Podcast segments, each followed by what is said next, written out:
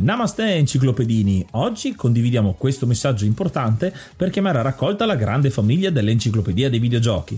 È passato ormai qualche anno dalla nascita del progetto e per continuare a creare contenuto abbiamo tanto bisogno di voi. Il computer con il quale realizziamo tutto il materiale dell'enciclopedia dei videogiochi, dal podcast alle grafiche, ai video, alle dirette, eccetera, dopo 12 anni di onorato e fedele servizio ci sta abbandonando con una rapidità preoccupante che ha reso quasi impossibile continuare a creare contenuti. Quindi, se volete, potete contribuire dandoci una mano andando su enciclopediadeivideogiochi.it e cliccando supporta il progetto. Ogni donazione ci permetterà di sostituire l'attrezzatura fondamentale e necessaria a tenere viva l'enciclopedia. Crediamo che l'unione faccia la forza ed in questo momento ne abbiamo proprio bisogno. Da 5 anni cerchiamo di regalare emozioni, condivisione, informazione su un tema a tutti noi tanto caro, i videogiochi. Grazie a voi potremo continuare a farlo senza il rischio di dover fermare tutto il nostro malgrado. Grazie di cuore a tutti.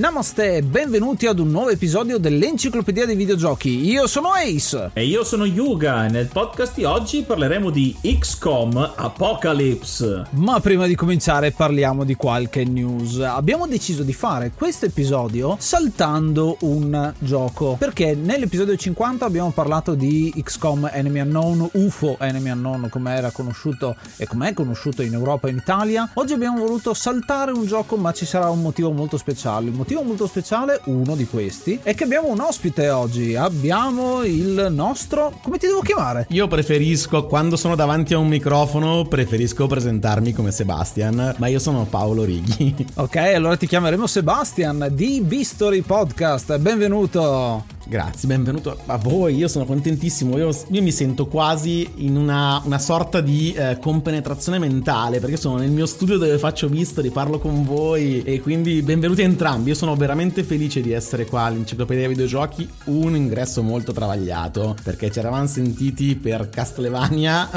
qualche mese fa, poi è diventato Bloodstain, Ritual of the Night e adesso però abbiamo trovato una quadra. Eh sì, eh quadra sì. Un gioco che piace a tutti. Un gioco molto bello, ci abbiamo messo un sacco di tempo per eh, incastrare bene questa cosa. Fai come se fossi a casa tua, uno potrebbe dire in questo momento.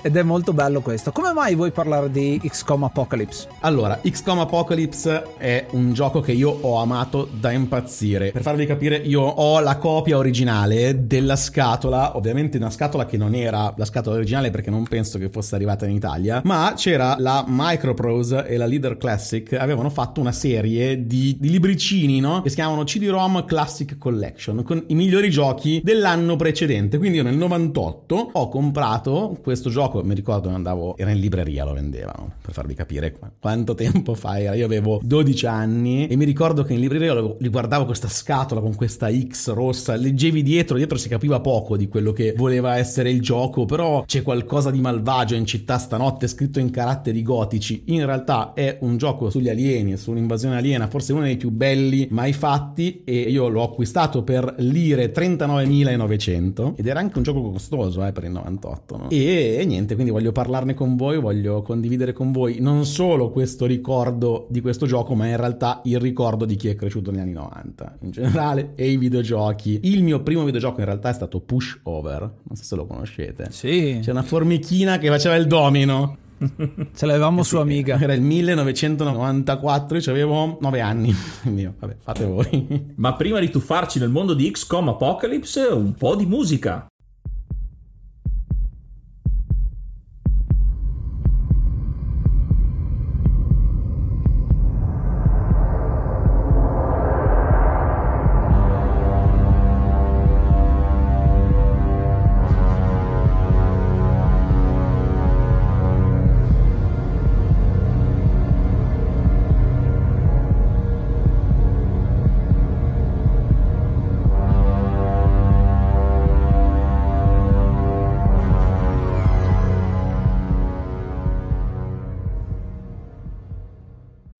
Iniziato maggio, quindi aggiorniamo l'elenco e ringraziamo l'hard mod Cry King e i normal mod Rick Hunter, Groll, Don Kazim, Lobby Frontali, D-Chan, Blackworm, Stormbringer, Baby Beats, Belzebrew, Pago, Strangia, Numbersoft, Sballu 17, LDS, Brontolo 220, Dexter, The Pixel Chips, Ing Bastard, Vito M85, Noobswick, Eppers, Vanax Abadium e Nikius 89. Se vuoi entrare anche tu nel gruppo dei mecenate vai su enciclopedia di videogiochi.it, clicca supporta il progetto e tramite la piattaforma Coffee potrai avere accesso ai nostri video backstage, allo store e anche al feed podcast senza pubblicità.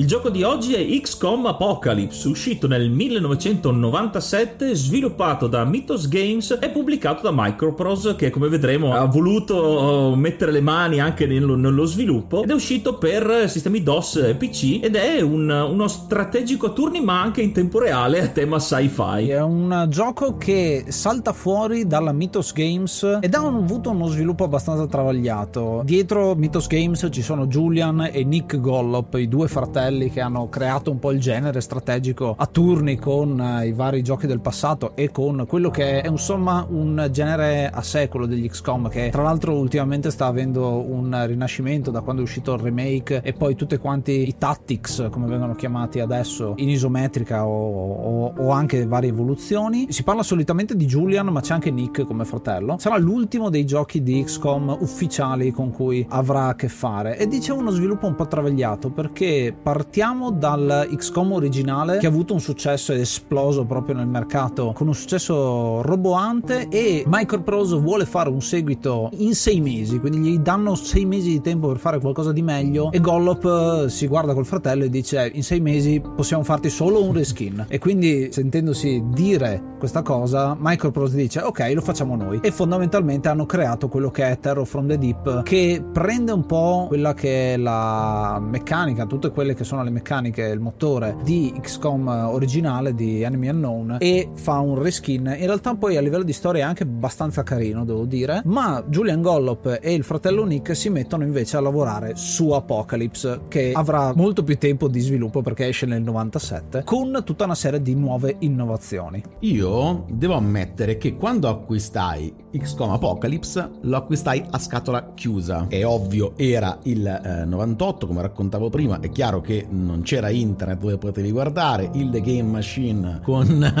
la, uh, il racconto di Apocalypse l'avevo perso, quindi non potevo sapere cosa fosse, non avevo mai giocato ai giochi precedenti, anche perché, ripeto, erano difficili anche da trovare, e quindi io ho preso scatola chiusa, mm, quindi l'ho acquistato, ricordo anche il periodo, probabilmente era attorno al mio compleanno, era gennaio, quindi erano appena usciti questa serie che dicevo prima di questa CD-ROM Classic Collection, io avevo comprato anche Tomb Raider insieme a questo. È più o meno come le Platinum che sono uscite dopo dopo, no? Esatto.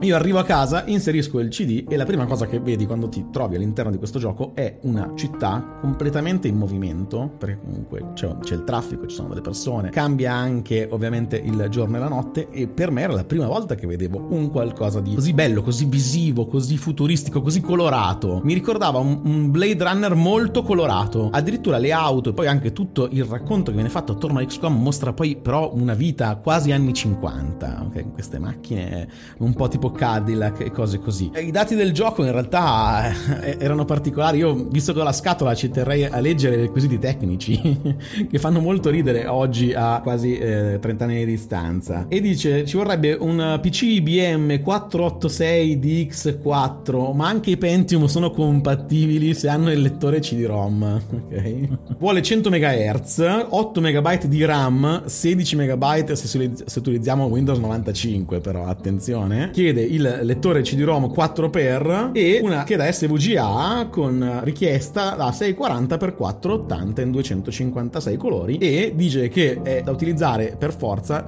eh, un mouse, viene specificato nella confezione. certo, infatti è anche per quello che è difficile farlo funzionare sui PC moderni perché è stato fatto proprio per quelli là e ho visto che eh, ho cercato di recuperarlo per questo episodio ma ho perso troppo tempo a smanettare quindi sono dovuto andare a ricordi. È uno di quei giochi del limbo, chiamato così, che sta tra il retro game da console che può essere emulato facilmente e quello che invece è il videogioco moderno. C'è questa era del videogioco su PC, Windows 95-98, che gode un pochino di difficoltà a essere retrocompatibile. Per quello tutti hanno ancora un computer con Windows XP sopra per far girare comunque le cose perché lì girava tutto. Esatto. XCOM Apocalypse molto molto difficile come impatto soprattutto visivo. È interessante sapere che tu praticamente non conoscevi XCOM prima di questo titolo, giusto? No, io anzi, guarda, mm, tu immaginati la cosa, io veramente sono dell'inizio dell'86, all'inizio del 98 e avevo uh-huh. uh, 12 anni ok? Andavo alle medie, in prima media. Il gioco, fortunatamente, questa serie qua l'aveva rifatto in italiano, quindi io l'avevo in italiano. Ed era già un passo in più, perché non credo che eh, Terror from the Deep ci fosse reperibile, soprattutto in quel periodo, no. in italiano. Ero un... Uh, ero poco più di un bambino. Mi ricordo che le prime settimane io me le passavo a entrare, dopo parleremo forse meglio approfonditamente del gioco in sé, però ovviamente essendo un gioco di alieni puoi armare i tuoi omini e quindi tu potevi entrare nella schermata schermata del personaggio che avresti mandato in missione e potevi cambiargli le armature, eh, mettergli le armi e poi vedere come veniva fuori, ok? In 3D, mm, abbastanza simulato ma abbastanza fatto bene. È chiaro che io passavo le giornate all'inizio soltanto a creare il personaggio, cambiare, vedere come stava con le varie armature e quindi anche lì eh, l'ho appreso un poco alla volta. Il gioco è molto complesso, le missioni sono molto complicate e c'è anche uno scotto da pagare se sbagli che il tuo personaggio muore e tutti gli oggetti rimangono sul terreno e anche se eh torni sì. successivamente nello stesso stabile gli oggetti non rimangono più quindi se hai speso tanto per armare un tuo personaggio ricordo addirittura c'era un sistema che se moriva magari poco prima che la, mm, la partita finisse oppure se morendo magari c'era il tuo gruppo che veniva ucciso completamente da una granata il gioco usciva alla schermata e salvava in automatico l'uscita tanto che mi ricordo delle nottate in cui spegnevo il computer quando mi accorgevo che la granata stava facendo esplodere i miei camini, perché altrimenti avrei perso completamente tutto l'equipaggiamento e l'esperienza fatta in quella missione, che magari era durata anche un'oretta. Quindi ripeto, io ho imparato a giocarci bene dopo un annetto che ce l'avevo. Sono riuscito anche grazie a mio fratello a finirlo. Recentemente l'ho ripreso in mano, ho fatto le prime 10 missioni, mi è piaciuto veramente tanto. Diciamo che la cosa bella di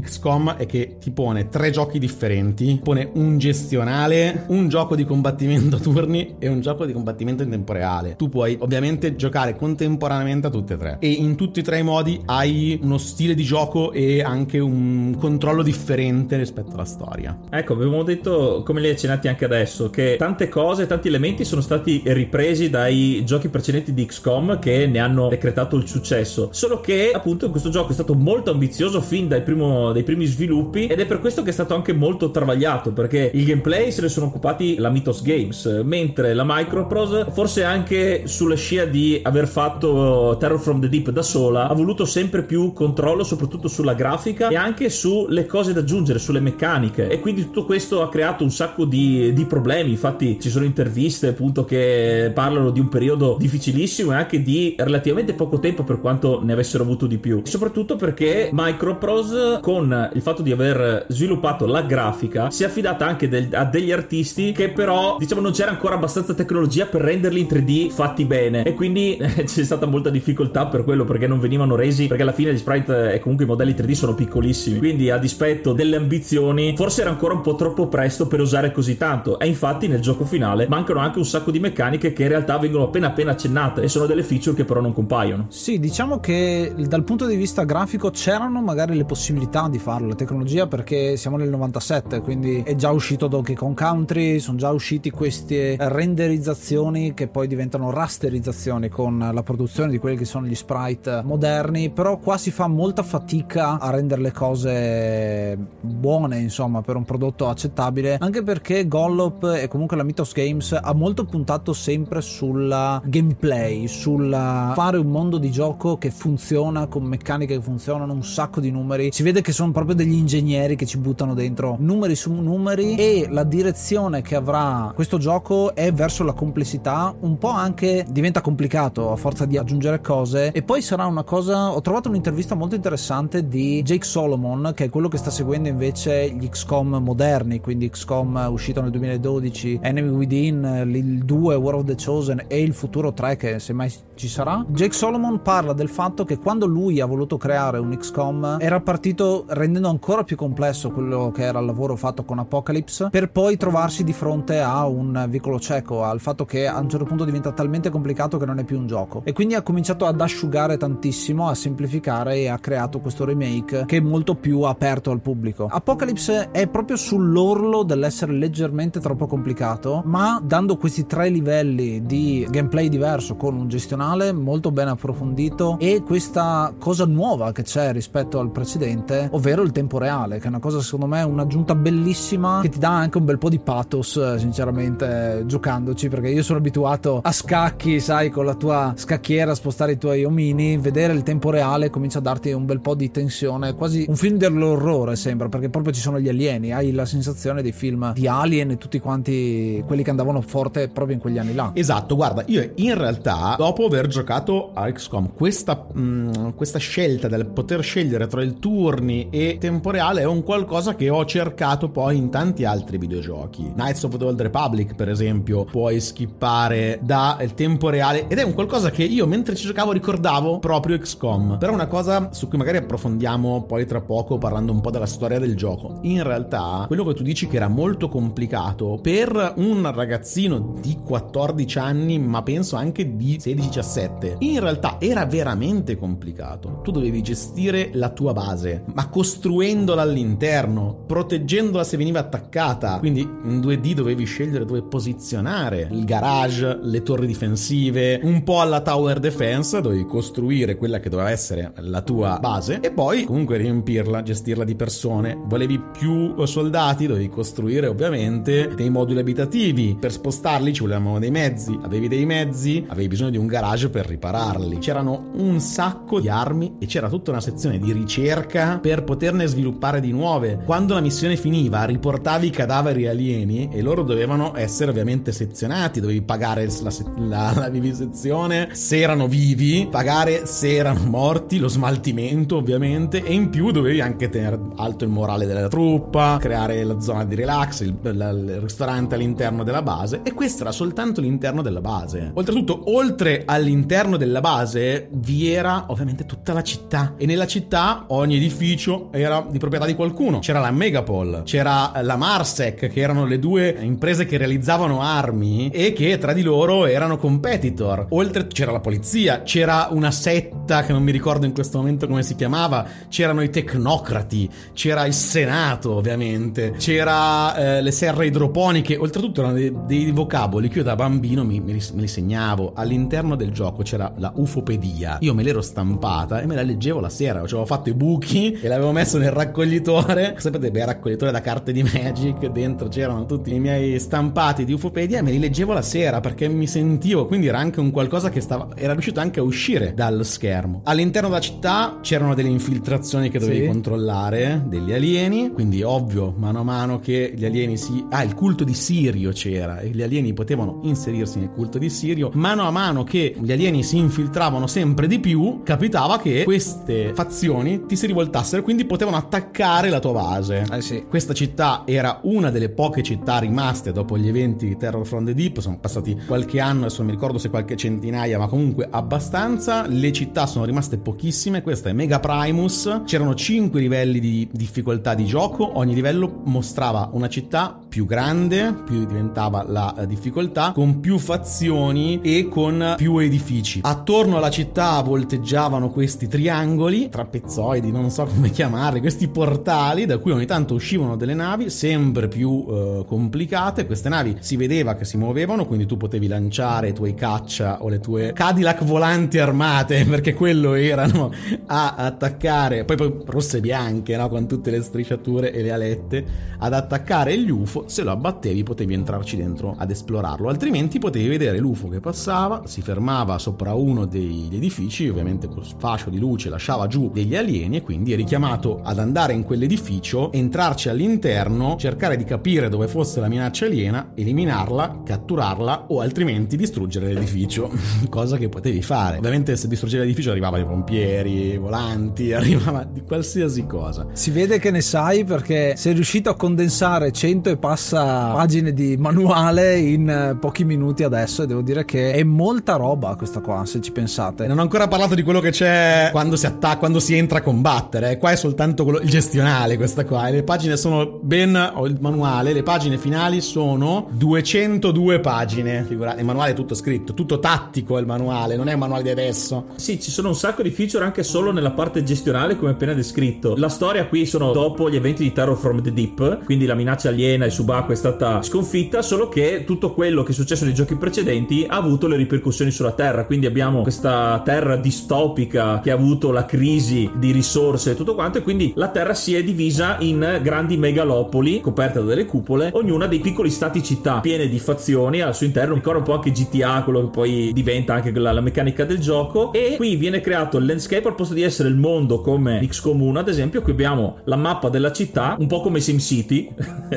devo dire un po' in isometrica, con proprio i mezzi che si spostano. E qui hanno ricreato il fatto che al posto di spostarsi nel mondo ci spostiamo nella città e anche gli UFO, giustamente non potendo venire dallo spazio perché sono stati sconfitti nei giochi precedenti, sono degli alieni che da altre dimensioni creano questi portali sulla nostra città e ogni tot abbiamo eh, simulano queste invasioni, quindi adattato a questo sistema di gioco il fatto delle invasioni che succedono ogni tot giorni, però ci lasciano il tempo di amministrare la nostra base e anche per quanto sia stato tagliato molto il sistema di accapararci o tenerci buona una fazione rispetto all'altra perché c'è la fazione governativa che è quella che ci dà più fondi e sarà quasi sempre dalla nostra parte e ci sono tutte le altre invece che dobbiamo giocarcele sono quelle che ci forniscono gli, gli adepti i soldati gli scienziati le macchine. Un piccolo sistema di gestione anche se per la maggior parte è pagali per farli passare dalla tua parte a parte il culto di Sirius che è l'unico che rimarrà sempre ostile. C'è una meccanica che vorrei subito citare e il fatto è la città è divisa in vari palazzi e possiamo vedere che i palazzi sono di proprietà di queste fazioni. Se noi andremo a fare una missione in un determinato palazzo invaso dagli alieni avremo più benefici da quella fazione. Però d'altra parte ci possono essere anche effetti collaterali quindi se faremo male andremo a portarceli dalla parte avversa. Quindi per quanto sia stato tagliato ripeto è, è molto interessante anche se minimale ecco. Sono riusciti a farlo, a farlo abbastanza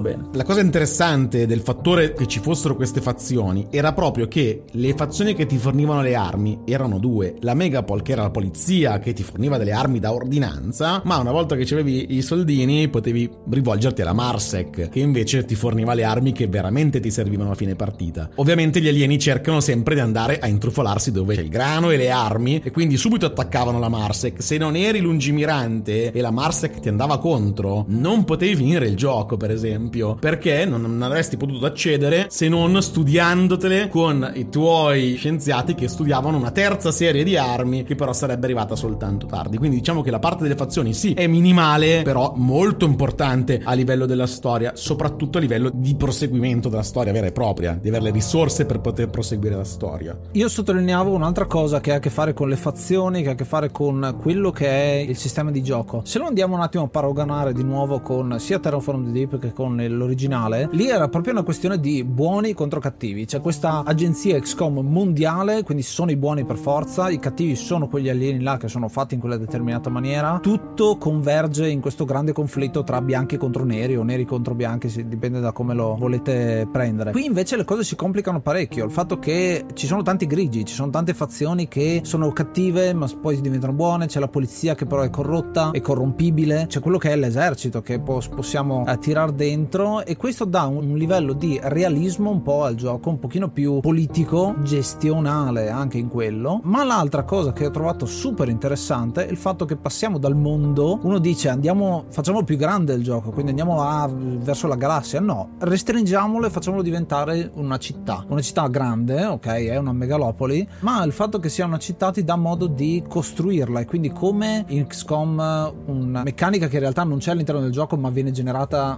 nel giocatore che ci gioca cioè quella di affezionarsi ai eh, soldati singoli anche qua ritorna questa cosa perché appunto c'è il permadeath quindi la possibilità di perdere per sempre un tuo soldato ma c'è anche il fatto di affezionarsi alla città sapere dove sono i vari posti cominciare a capire che quel palazzo lì appartiene a quella compagnia e se vado lì anche la mappa più o meno riesco anche a ricordarmela. Ed è una cosa interessante secondo me perché dà molta più ciccia molta più storia molta più lore si direbbe con termine moderno a quello che è il gioco. Hai detto giustamente che ci sono tanti grigi. E il gioco lo tratta molto bene questo argomento perché ci dà una possibilità in più. Prima eravamo un'agenzia governativa quindi livello mondiale, in questo caso siamo come un'agenzia privata di questo piccolo governo della città. In particolar modo mi ha colpito il fatto che noi possiamo, una volta raggiunto un determinato edificio, fare una missione, sì, se ci sono gli alieni, ma noi possiamo andarci comunque in qualsiasi momento del gioco per raccogliere fondi e fare anche delle missioni di, di sabotaggio, di andare a distruggere altre fazioni, perché se noi dovessimo, faccio l'esempio, durante il gioco perdere i fondi dal governo della città, non avremo quasi soldi perché non sono mai abbastanza quelli che ci daranno gli altri. E quindi in quel caso lì l'unica soluzione che avremo perché non ci farà perdere il gioco, non sarà game over, però sarà andare a fare i raid negli edifici, soprattutto del culto di Sirius, che quello lì è tanto sempre cattivo, per andare dentro per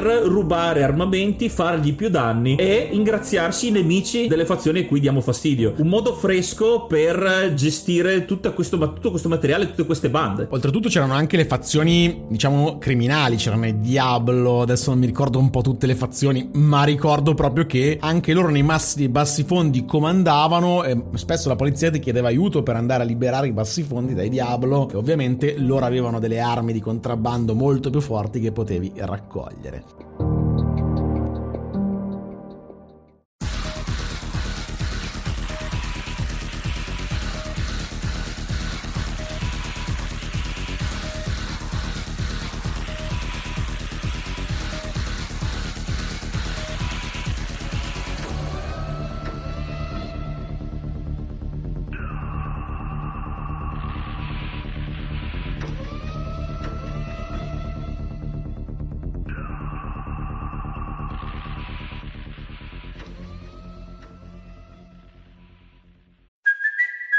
Kaylee Cuoco for Priceline. Ready to go to your happy place for a happy price? Well, why didn't you say so? Just download the Priceline app right now and save up to 60% on hotels. So, whether it's Cousin Kevin's Kazoo concert in Kansas City, go Kevin, or Becky's Bachelorette Bash in Bermuda, you never have to miss a trip ever again. So, download the Priceline app today. Your savings are waiting. Go to your happy place for a happy price. Go to your happy price, Priceline. Sei un ascoltatore da Spotify, allora puoi consigliarci un gioco rispondendo alla domanda direttamente sotto ogni episodio. Il tuo commento potrà far parte dell'enciclopedia dei videogiochi. E già che ci sei, magari ci lasci anche 5 stelline. Che ne dici?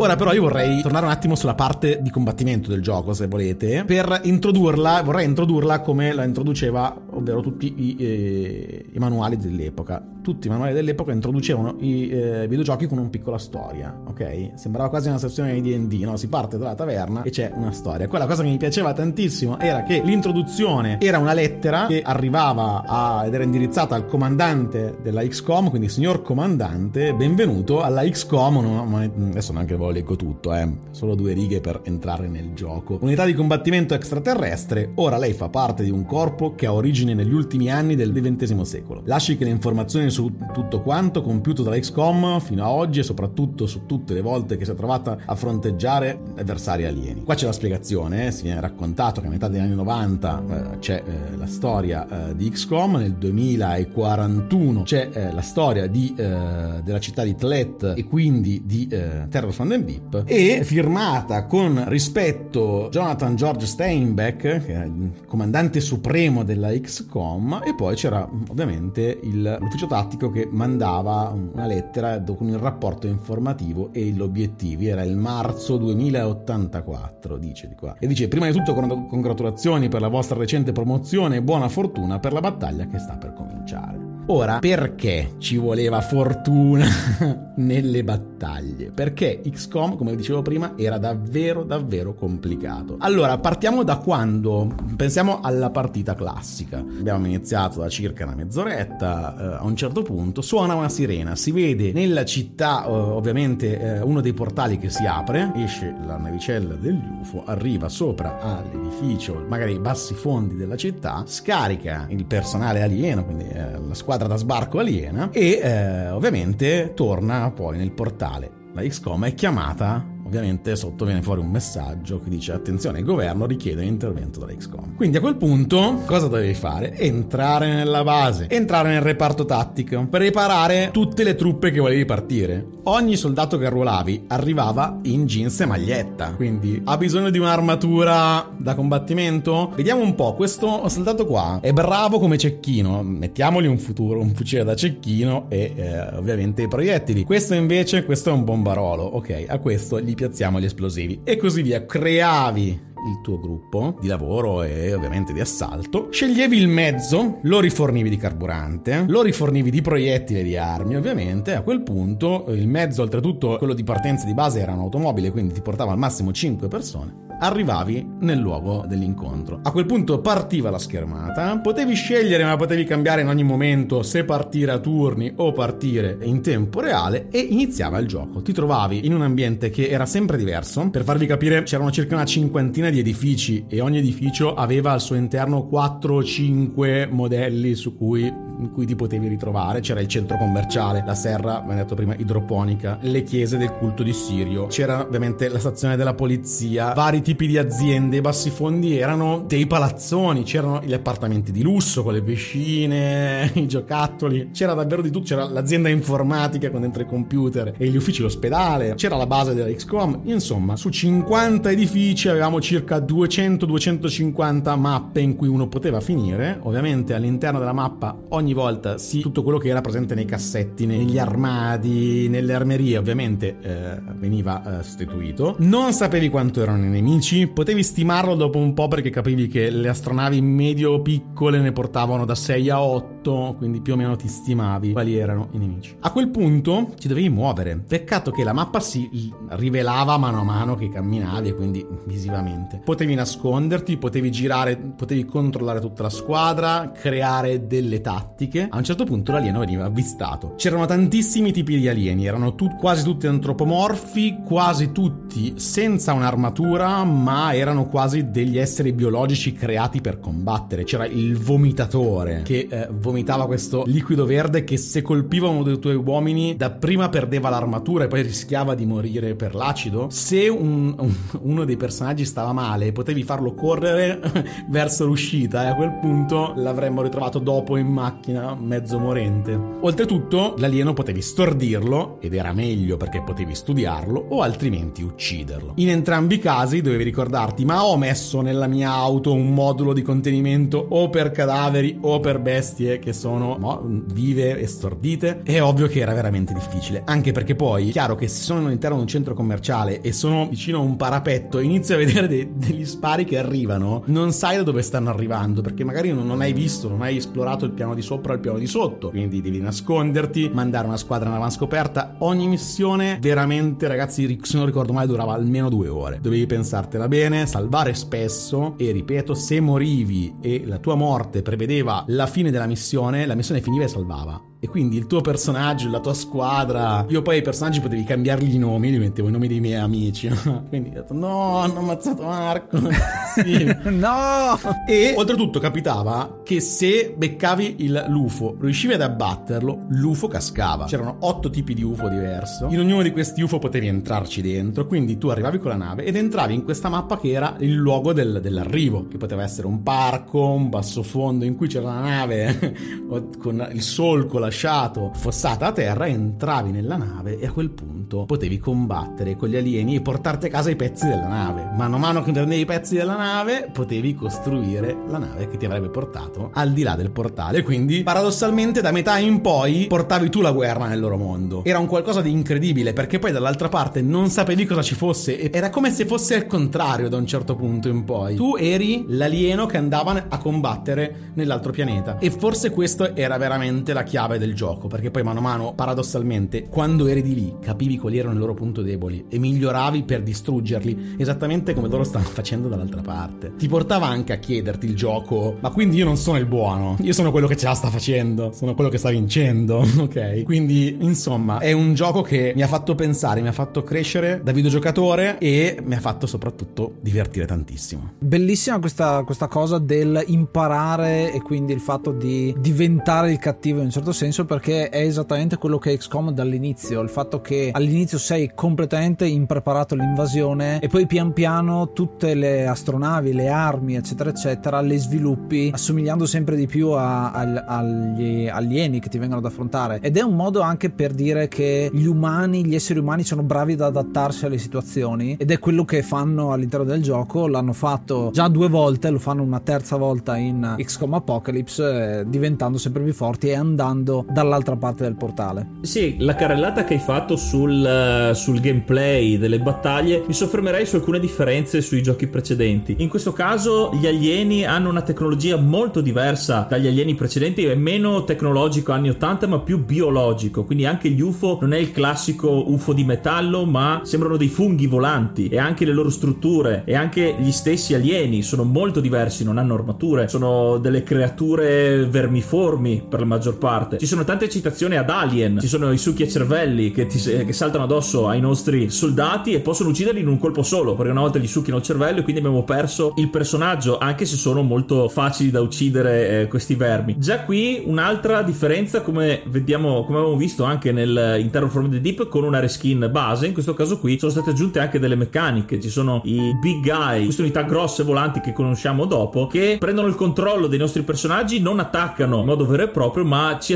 attirano in situazioni dove siamo allo scoperto. E quindi anche lì gestire la nostra squadra con le armi adatte, perché anche noi possiamo fare la stessa cosa, possiamo c'è il ritorno delle armi per stunnare, per paralizzare i nemici che ci servono non solo da uccidere, ma come detto anche da portare dietro vivi per fare le ricerche, ricerche che sono fondamentali come detto per portare avanti sia l'evoluzione della nostra XCOM, ma scoprendo anche di più, e qui ritorna la meccanica dei giochi precedenti, lo scoprire di più sul nemico per poter avvantaggiarsi sempre di più, quindi c'è il gradino di difficoltà che a un certo punto si comincia a vedere la discesa, ecco. La cosa che io ho apprezzato tantissimo, che mi ha stupito di Apocalypse, è il fatto che i nostri soldati non sono solo umani, ma abbiamo la possibilità anche di utilizzare degli androidi e questa è la cosa che mi ha colpito di più, degli ibridi, perché ci sono degli ibridi con umani e sectoidi insieme, quindi c'è il ritorno degli alieni principali del primo gioco con questi personaggi che sono meno forti fisicamente ma sono molto più forti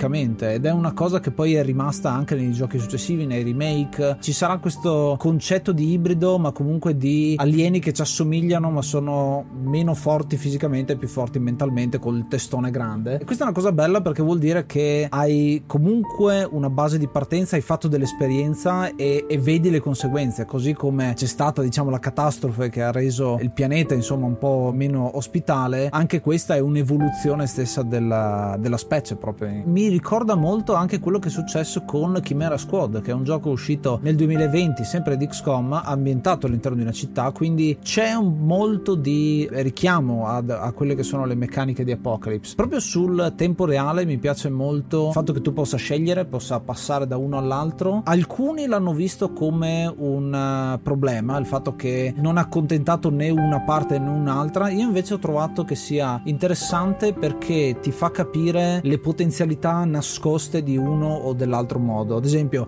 abituati a giocare in uh, turn based, quindi a turni, giocare in tempo reale ti dà la possibilità di rispondere direttamente, non aspettare il tuo turno per rispondere. Ed è una cosa, ad esempio, che nei giochi più moderni c'è con il comando, eh, ciascuna unità che va in una, in una fila di comandi, quindi quella che è l'iniziativa di Dungeons and Dragons, visto che l'abbiamo citata prima, o ad esempio il fatto che puoi in tempo reale sparare con due pistole contemporaneamente senza dover utilizzare unità di tempo da una parte e dall'altra. Ma dall'altra parte hai anche il fatto che puoi caricare il nemico, che è una cosa che si faceva ancora nel, nell'XCOM originale, il bum rush, cioè mando un agente anche disarmato contro il nemico perché si becca tutti i colpi abbracciando il nemico, facendo lui il facehugger all'alieno, che in tempo reale non potresti fare. Guarda, io ti dico solo un'ultima cosa su come l'ho vissuta io l'esperienza di XCOM. Io l'ho, l'ho vissuta, innanzitutto, ripeto, io sono cresciuto perché l'ho preso a, a, 12 e l'ho finito a 14. È stato in un momento della mia vita molto importante. È stato un momento che mi ha dato e secondo me ha contribuito a, fornire, a formare quello che sono oggi, ovvero un appassionato non solo di eh, giochi eh, di ruolo al vivo da tavolo con gli amici, ma anche di eh, ovviamente il gioco di ruolo videoludico. Ma soprattutto mi ha aiutato a sviluppare una fantasia forte per quello che riguarda anche tutto quello che era il cyberpunk, tutto quello che era il il diesel punk, perché l'aver aggiunto quella ufopedia con ogni pagina una bella immagine. Mi ricordo per ogni mezzo, per ogni arma, per ogni personaggio, per ogni luogo, c'era un'immagine, un racconto, un piccolo racconto. Allora si usavano tanto, nel senso io adesso mi accorgo che molto spesso ho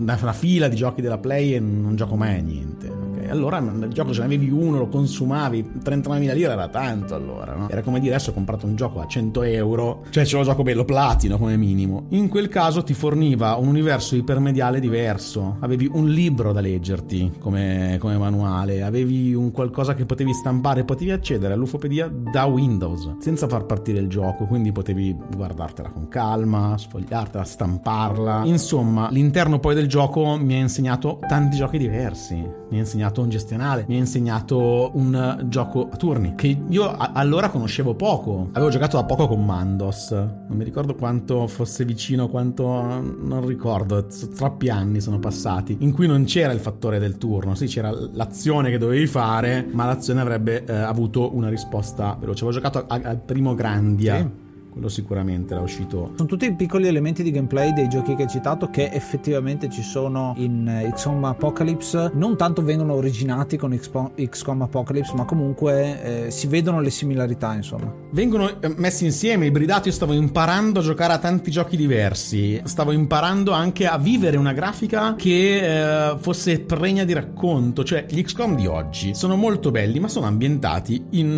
uh, un mondo reale, possibile, molto simile simile a quello in cui viviamo. Quello era un mondo che era nel futuro ma con elementi del passato. Il fattore davvero che tutte, anche uno dei caccia, il caccia Valkyria, per esempio, aveva anche lì una forma anni 50 da Cadillac, mi piaceva tantissimo. C'è il fattore che le armi erano tutte scintillanti, le armature erano delle armature tattiche ma che ricordavano le armature dei samurai. Insomma, era quel mondo completo, apprezza chiunque sia un nerd della fantascienza come me, cioè nel senso, come vi dicevo prima, le mie passioni sono i videogiochi e Lego Star Wars.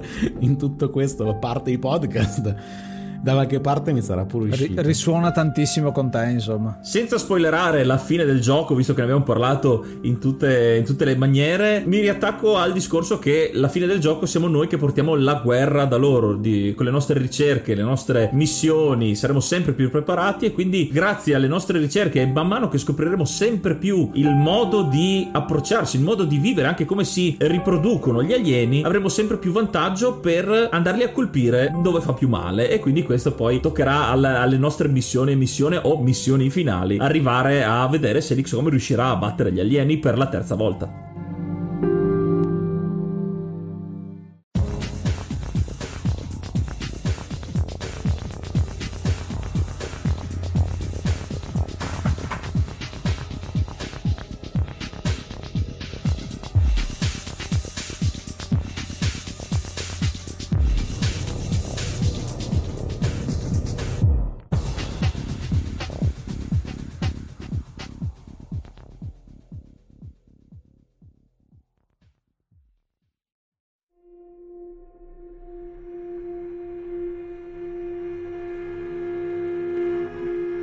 Questo era XCOM Apocalypse, un, un, sequel che prende ciò che di buono era stato fatto nei giochi precedenti e cerca in maniera anche tanto ambiziosa di portarli ancora più avanti e aggiungendo anche forse troppe, troppe meccaniche che poi purtroppo non sono state implementate a dovere. Lo sviluppo travagliato di cui abbiamo parlato ne ha minato tanto secondo me quello che poteva dare questo gioco per espanderlo ancora. Quindi secondo me è solo la punta dell'iceberg quello che è stato fatto è stato sviluppato per XCOM Apocalypse. Sono un po' più affezionato anche graficamente ai giochi precedenti, un po' più pixelosi. Non mi sono rimasti, non, non sono stati accattivanti secondo me il passaggio ai modelli 3D degli alieni, quindi gusto personale preferivo un po' quelli vecchi, però ovviamente anche il fatto della Microprose che si è messa in mezzo dal punto di vista artistico. Non sono un tipo da gestionale come sapete e comunque era strategico. Ho apprezzato la parte in tempo reale perché mi ricordava molto Syndicate, gioco per Amiga eh, che sfruttava appunto il tempo reale in questa maniera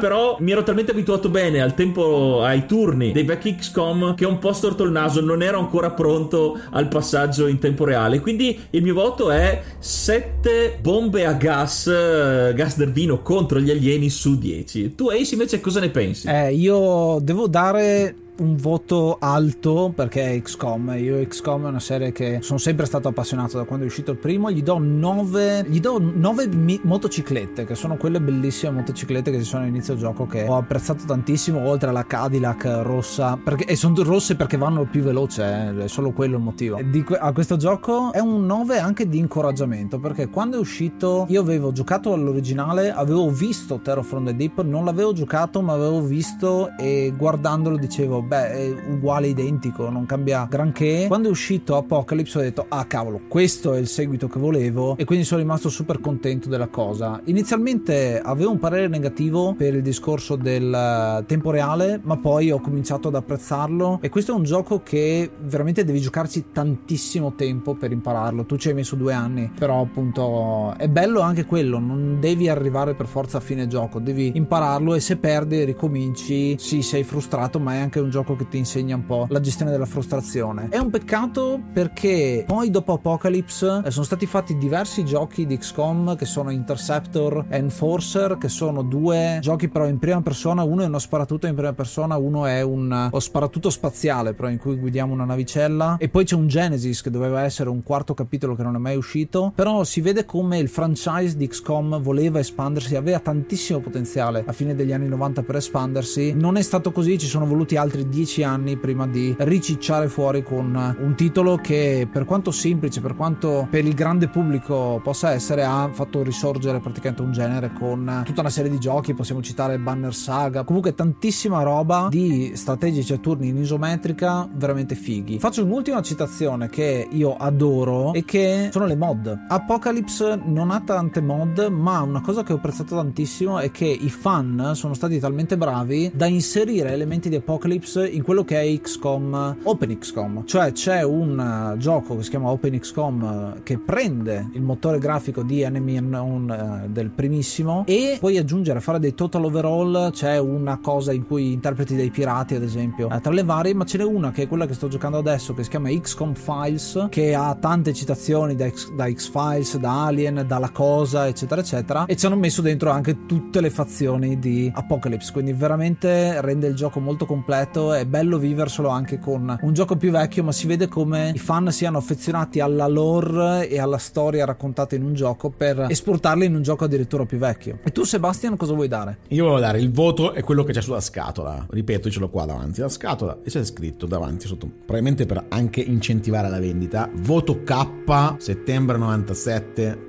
900 su 1000. Quindi voto sono 900, penso kilotoni o Kellogg's contro gli alieni con una catapulta e del latte. Devo ammetterlo, probabilmente è il, la voglia di tornare a quei 12 anni sudati davanti al computer. Mi ha insegnato tanto, non lo smetterò mai di ripeterlo. Grazie a questo ho amato uh, molti altri giochi, in primis KOTOR che l'ho vissuto meglio passando da ovviamente tempo, turni e uh, tempo reale mi ha aiutato tantissimo a amare il mondo cyberpunk. Quindi io lo, lo ringrazio ringrazio e ridò tutti questi 900 punti. Un 9 se proprio volete un voto in decimi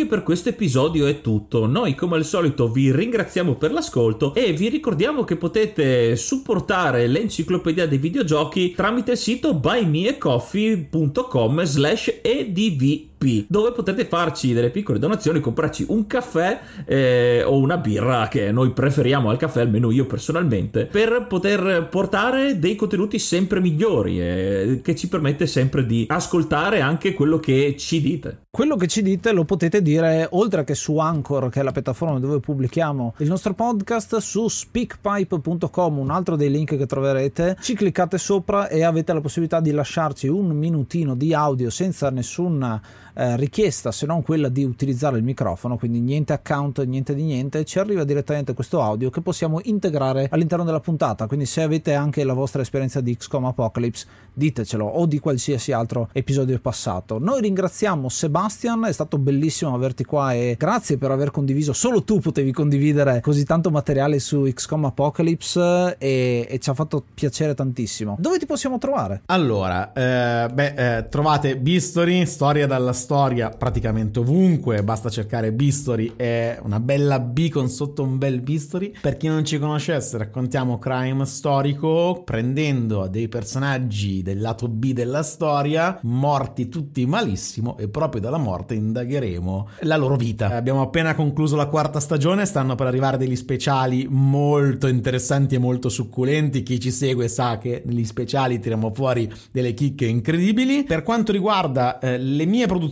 eh, a me piace produrre piccoli podcast narrativi e anche ma, podcast d'inchiesta, ve ne vorrei consigliare soltanto uno, si chiama La Nube, Disastro a Bhopal, è una produzione che ho fatto insieme ad Alessandro Leonardi ed è, sono tre puntate di un quarto d'ora che raccontano un po', richiamando un po' il Chernobyl della serie tv, riportiamo in podcast un disastro incredibile del 1984, due anni prima di Chernobyl e che eh, qua in Europa si conosce davvero poco. Quindi eh, se siete stanchi di Bistoli perché l'avete ascoltato troppo e non volete aspettare fino a ottobre, con ottobre-novembre con la quinta stagione, almeno Bopal vi darà qualche mezz'oretta di, di goduria. Bene, bene, bene, grazie, grazie. Quindi trovate tutti quanti i link qua sotto e ci ascoltiamo alla prossima puntata allora. Ci risentiamo come al solito ogni domenica alle 11 e ascoltate l'enciclopedia dei videogiochi. Io sono Ace. Io sono Yuga. Ah, io sono Seba. Namaste and be brave.